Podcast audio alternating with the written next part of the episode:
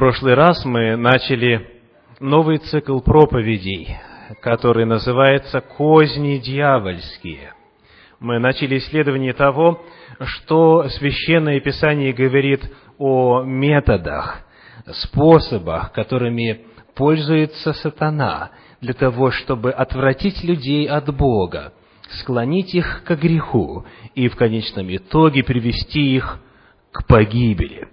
Мы выяснили, что согласно священному писанию существует три главных вида искушений, которые сатана направляет для достижения своих целей.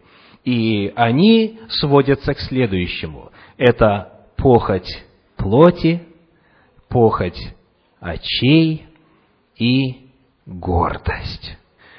Эти три вида искушений были направлены на Еву в самом начале.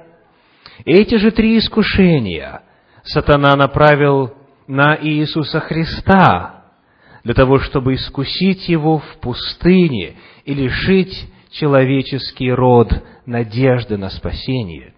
Эти же три вида искушений, как говорит первое послание Иоанна, вторая глава, 16 стих, до сих пор находятся в мире, и их сатана использует для того, чтобы достичь своих целей. Начиная с сегодняшней проповеди, мы будем детально исследовать каждый из этих видов искушений. Похоть плоти, похоть очей и гордость житейская.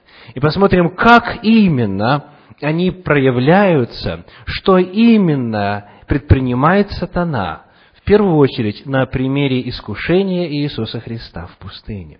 И будем учиться, как противостоять ему, как одерживать победу, как не поддаваться искушению и выходить из этой духовной войны победителями.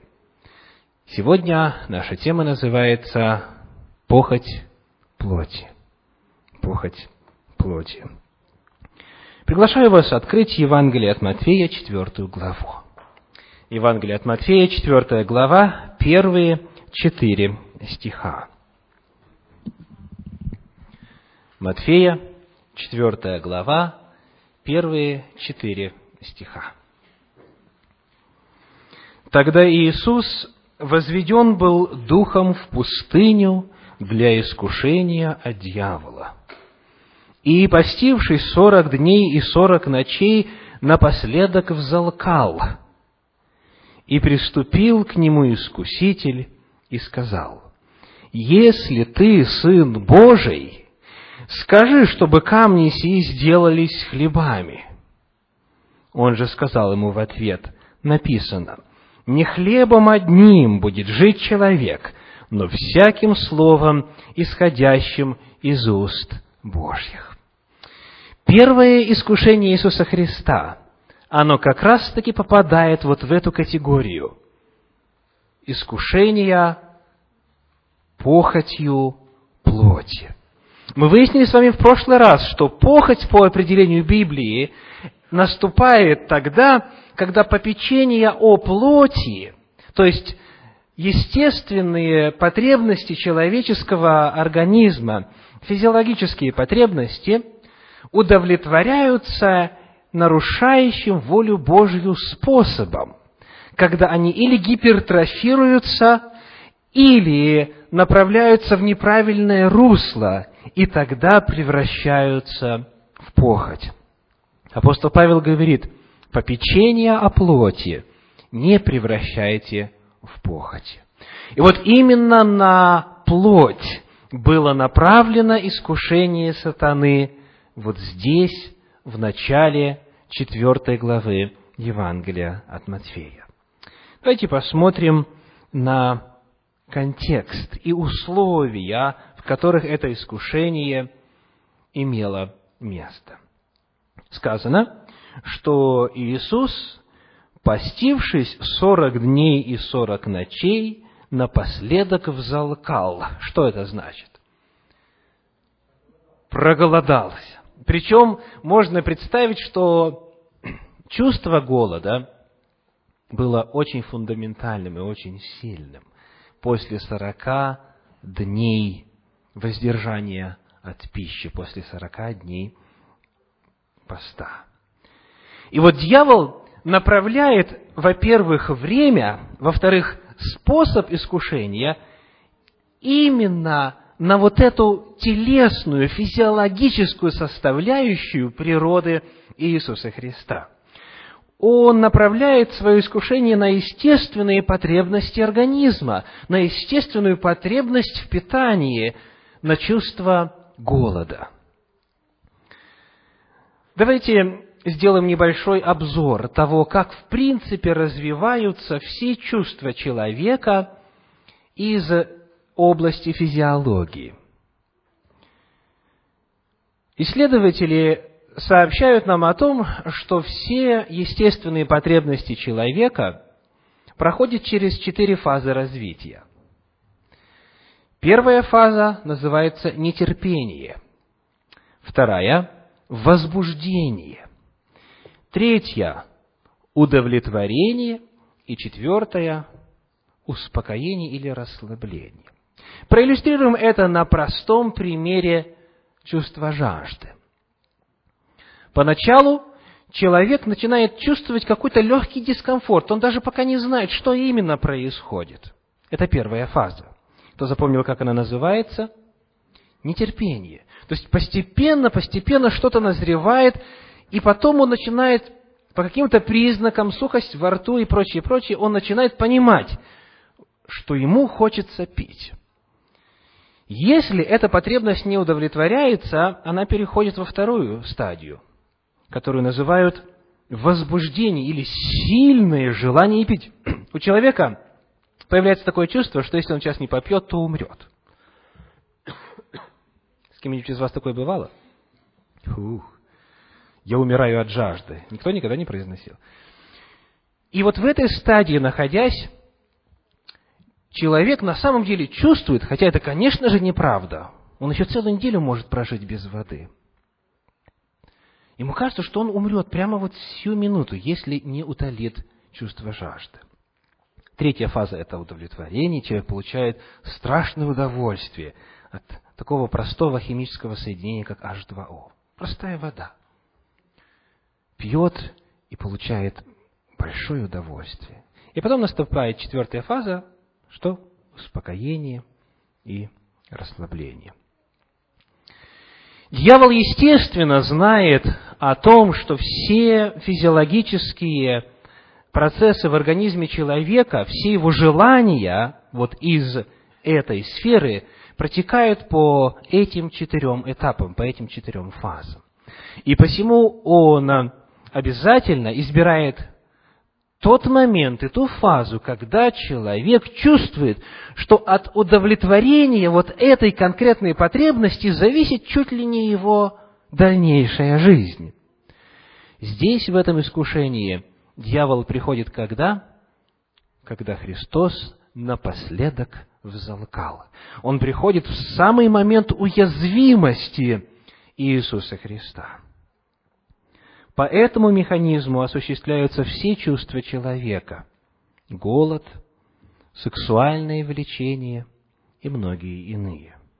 Ощущение, что ты сейчас умрешь, если не удовлетворишь желаний. И все остальное в этот момент отодвигается на задний план. Когда человек наиболее уязвим, когда он находится вот в состоянии этой второй фазы, фазы сильного возбуждения или сильного желания – дьявол обыкновенно предлагает ему гипертрофированный подход к удовлетворению естественных желаний или же незаконный, неправильный, в нарушение воли Божьей. Итак, мы посмотрели на контекст с точки зрения физиологии, когда произошло это искушение. И вот теперь он начинает говорить. Третий стих.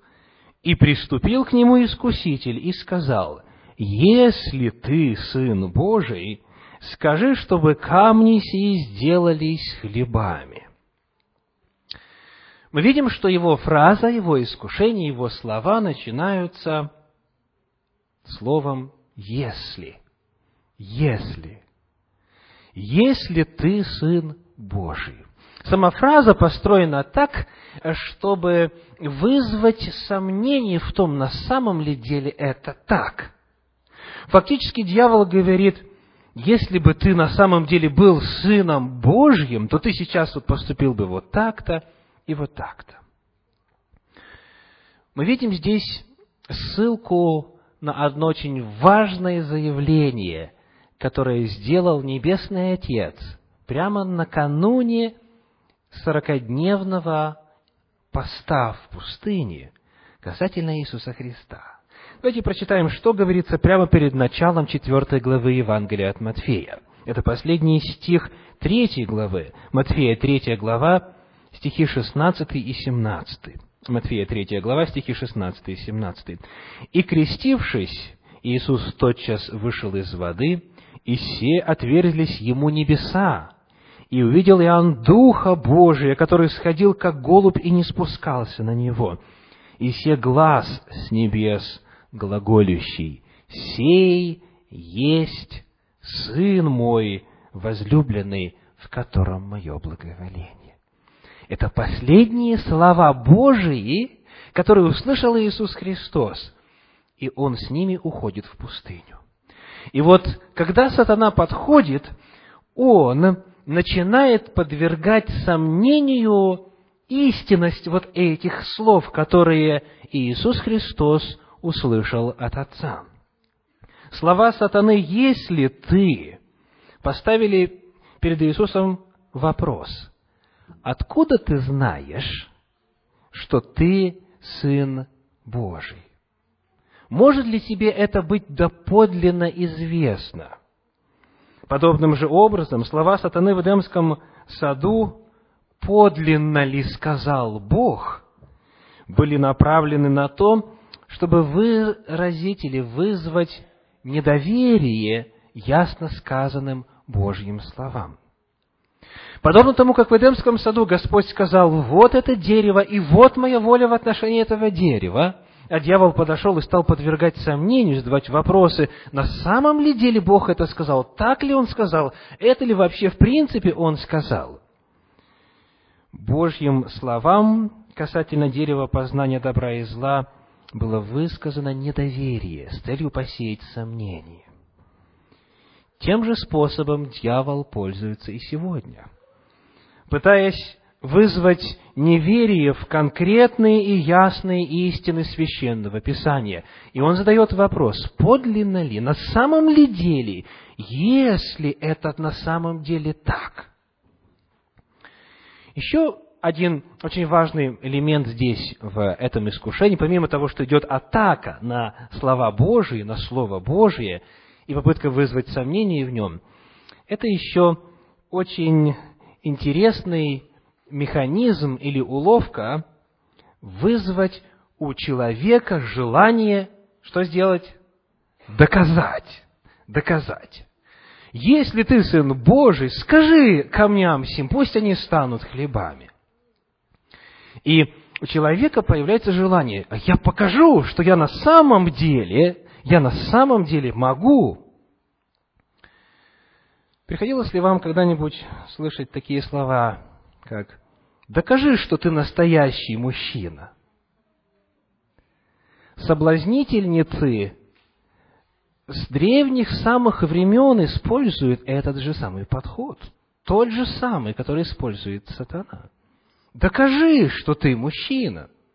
В твоем возрасте уже давным-давно пора показать и продемонстрировать, что ты мужчина. Или же наоборот. Докажи, что ты любишь меня. Если бы ты меня на самом деле любила, то не выдумывала бы каких-то лишних, ненужных ограничений, вопросов о ненужном листе бумаги с печатью ЗАГСа и так далее. Докажи, что ты меня любишь. Дьявол неоднократно пользовался этой уловкой в жизни Иисуса Христа. Когда он уже висел на кресте, Помните, что Христу предлагали? если ты Сын Божий, сойди с креста, сойди с креста, покажи, мы уверуем в тебя. Мужчина является мужчиной безотносительно к тому, каковы его взаимоотношения в интимной сфере. Потому что понятие мужского пола намного шире, чем его физиологическое измерение. И вот эти попытки вызвать желание доказать, а вот в этом доказывании нарушить волю Божию, это прямая стратегия в Библии неоднократно обозначенная и продемонстрированная. Автор и родоначальник которой – сатана. Чего только не приходится слышать в этом отношении. Помните, наша проповедь называется как? Похоть плоти. Посему мы затрагиваем вопрос немножечко шире, чем просто вопрос употребления пищи и объедения, о чем Библия также очень серьезно говорит. У меня, говорит человек, атрофируются воспроизводительные органы, если я буду жить жизнью воздержания. Я встречал целые слои населения, которые убеждены в этом, как в реальности и в научно доказанном факте. Настолько вот это обольщение проникло в общество человеческое, что иногда просто задаешь вопрос, откуда это? Где вы это прочитали, дорогие друзья? Кто это вам сказал? В каком учебнике, в какой энциклопедии, у какого преподавателя или профессора вы почерпнули эту информацию. Итак, мы уже выяснили, что дьявол обыкновенно использует вторую фазу в развитии чувства и физиологического влечения. Он обыкновенно использует тот самый момент, когда у человека возбуждение и сильное чувство нетерпения в желании осуществить какую-то из своих физиологических потребностей. Мы увидели также, что в этот момент он задает вопрос об истинности ясных и прямо изложенных в Священном Писании аспектов воли Божьей. Он пытается зародить сомнение в том, что это на самом деле так, или же что это на самом деле настолько серьезно. И вот появляется вопрос – а является ли превращение камня в хлеб грехом? В принципе. Превращение камня в хлеб – это грех? Нет, нет такой заповеди, которая бы это запрещала. В чем же было здесь искушение? Дело в том, что если мы читаем внимательно, то Иисус Христос в пустыне был искушаем по воле Божьей. Давайте прочитаем еще раз четвертую главу, первый стих. Матфея, четвертая глава, первый стих говорит. Тогда Иисус возведен был духом в пустыню для искушения от дьявола. Не сказано, что он просто там вот находился, молился, сосредотачивался, и вдруг пришел дьявол. Нет. Дух Святой повел его в пустыню с определенной целью. Это была воля Божья, воля Святого Духа, чтобы Иисус там был искушаем. Или, как говорит древнегреческий глагол «пейрадзо», который используется здесь в оригинале, чтобы он был испытан, чтобы он был подготовлен и оснащен к служению. Таким образом, мы видим здесь, что вот воля Божья. Воля Божья заключается в том, чтобы Иисус Христос на протяжении этих сорока дней находился в пустыне и был проверяем, был искушаем. Поэтому, когда дьявол предлагает ему изменить условия пребывания в пустыне, это применительно к воле Божьей касательно Иисуса Христа – есть прямое нарушение воли Божьей. Именно потому, что воля Божья для Иисуса Христа вот в этот момент заключалась в том, чтобы на протяжении сорока дней его дьявол искушал. И если он изменяет условия воли Божьей, значит, он восстает против Бога, значит, в этом проявляется грех. Мы видим здесь снова, что дьявол предлагал удовлетворить естественную потребность, чувство голода неугодным Богу способом. Вот в чем суть термина «похоть». Попечение о плоти превращается в похоть. Главный вопрос сводится к следующему. Божье Слово или что? Мое желание, пусть очень сильное, пусть настолько сильное, что мне кажется, что без его удовлетворения я погибну. Божье Слово, Божья воля или похоть плоти. И как я упомянул уже, у этой похоти плоти есть очень много сфер. И одна из них, одна из самых значимых для человека, это сфера интимной жизни. Библия говорит о том, что любовь от Бога, в том числе и сексуальная любовь. Господь подарил человеку дар сексуальности. Он сотворил его способным отвечать и чувствовать, и испытывать, ощущать всю гамму чувств, эмоций, ощущений вследствие интимной жизни. И Библия ясно говорит, интимная жизнь до брака есть грех. Священное Писание совершенно определенно говорит об этом. Настолько серьезно, что во времена теократии, когда Бог непосредственно управлял государством, что бывало с теми, кто нарушал эту заповедь? Побивали камнями. Если это была дочь священника, то это означало сожжение огнем. Библия очень ясно говорит об этом. Вот Слово Божье, с одной стороны – а что говорит дьявол, используя похоть плоти? Он говорит, например, ничего страшного, сейчас все так делают. Посмотрите на статистику. Неужели мы какие-то ненормальные, не такие, как все? Или он внушает, например, следующую мысль. Поцелуй – это еще не ласки – на следующем этапе он говорит, ласки – это еще не интимная жизнь. А потом, когда уже добрачная интимная связь состоялась, он внушает еще одну интересную идею. А теперь уже все равно. Раз это было один раз, мы уже грешны, мы уже благословение потеряли, почему бы нам вообще теперь так и не жить, в принципе, всегда? Библия, например, ясно говорит о разводе, что есть только одна причина для развода с планами заключить повторный брак. И это много рассказано в Священном Писании. Это вина прелюбодеяния. Но поскольку чувства человека остаются чувствами, и он по-прежнему продолжает идти вот этим циклом четырех фаз – определенное время появляются мысли о том, что, может быть, это не всех касается, может быть, это только иудеев касалось.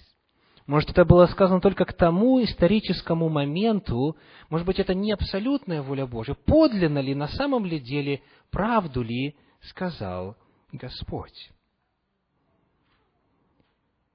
Иисус Христос, например, говорит, «Всякий, кто смотрит на женщину с вожделением, уже совершает что?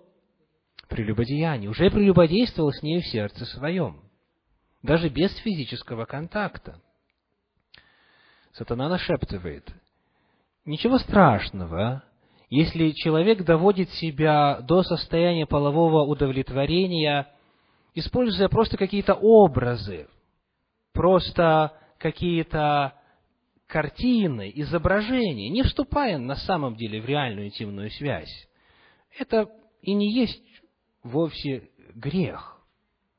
И более того, статистика говорит о том, что это естественно для определенного возраста, поэтому будем как все и будем совершать грех рукоблудия, сладострастия и так далее. В области объедения Иисус Христос также предостерегает, что эта похоть плоти может быть использована дьяволом, чтобы отвлечь человека от самого главного. Евангелие от Луки, 21 глава, 34 стих. Луки 21, 34. «Смотрите же за собою, чтобы сердца ваши не отекчались объедением и пьянством, и заботами житейскими, и чтобы день тот не постиг вас внезапно.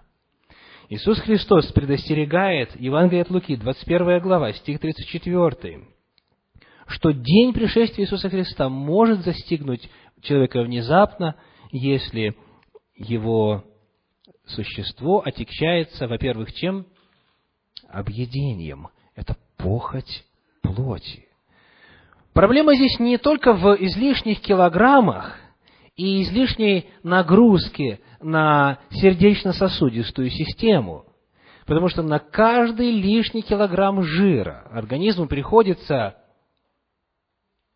создавать новые километры кровеносных сосудов, чтобы питать эти килограммы. И нагрузка на сердце увеличивается, и многие иные проблемы возникают. Проблема не только в этом, хотя это проблема само по себе, потому что разрушается храм Святого Духа, тело человека. Проблема в том, что у человека формируется привычка. Вот тот дар Святого Духа, или точнее плод Святого Духа, который называется воздержание, у человека нет.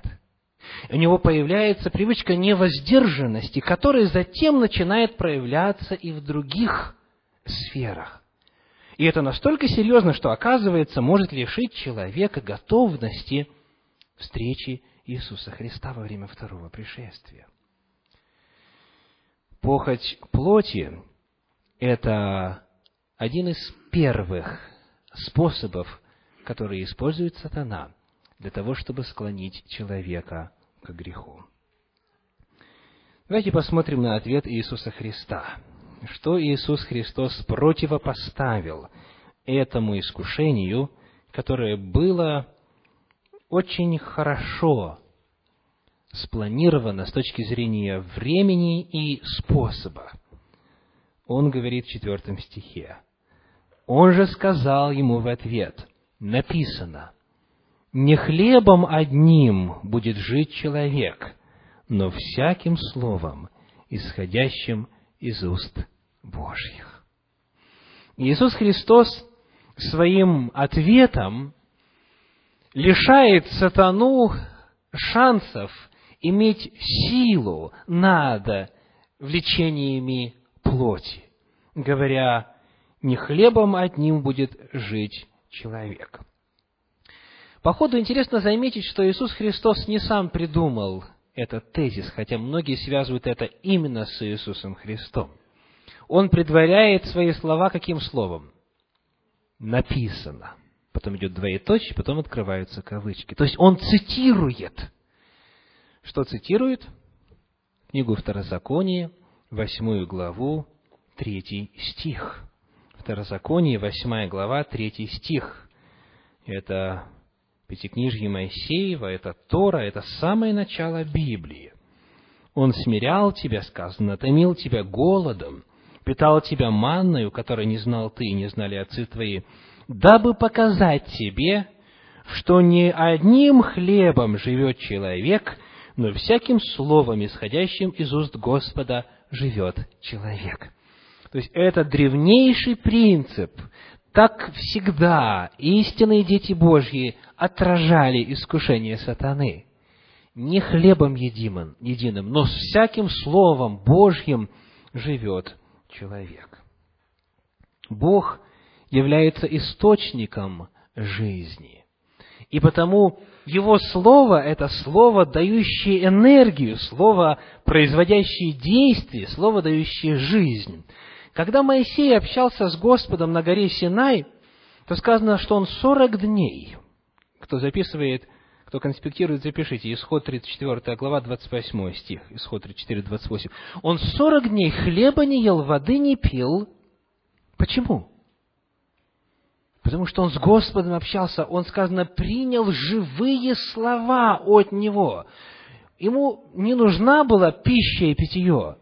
И более того, пребывание там рядом с Господом настолько его преобразило, что помните, что с его физиологией произошло? Он начал светиться. Началось преобразование человеческого естества. Скажите вслух, благодаря чему? Благодаря Слову Божью. В общении с Господом он принимал, записывал, воспринимал, вмещал в себя Божье Слово, и этим он жил. То же самое говорит пророк Иеремия. Точно такой же опыт был у Елисея, точнее, у Илии, третья, глава, третья книга Царств, 19 глава, первые восемь стихов. Третья Царств, 19 глава, первые восемь стихов, когда он сорок дней шел, шел не останавливаясь, ему не нужна была пища. Господь поддерживал его. А кто из вас помнит такую престарелую читу, как Авраам и Сара? Библия говорит в послании к римлянам в 4 главе в стихах с 18 по 21, что утроба Сары была уже в омертвении Библия использует такой термин. Она уже не была физиологически способна иметь детей. Но поскольку они прибыли твердыми в вере, надеясь на что? На Слово Божие, то, приняв это Слово, они стали способными к продолжению рода. И Господь возвратил ей утерянную способность.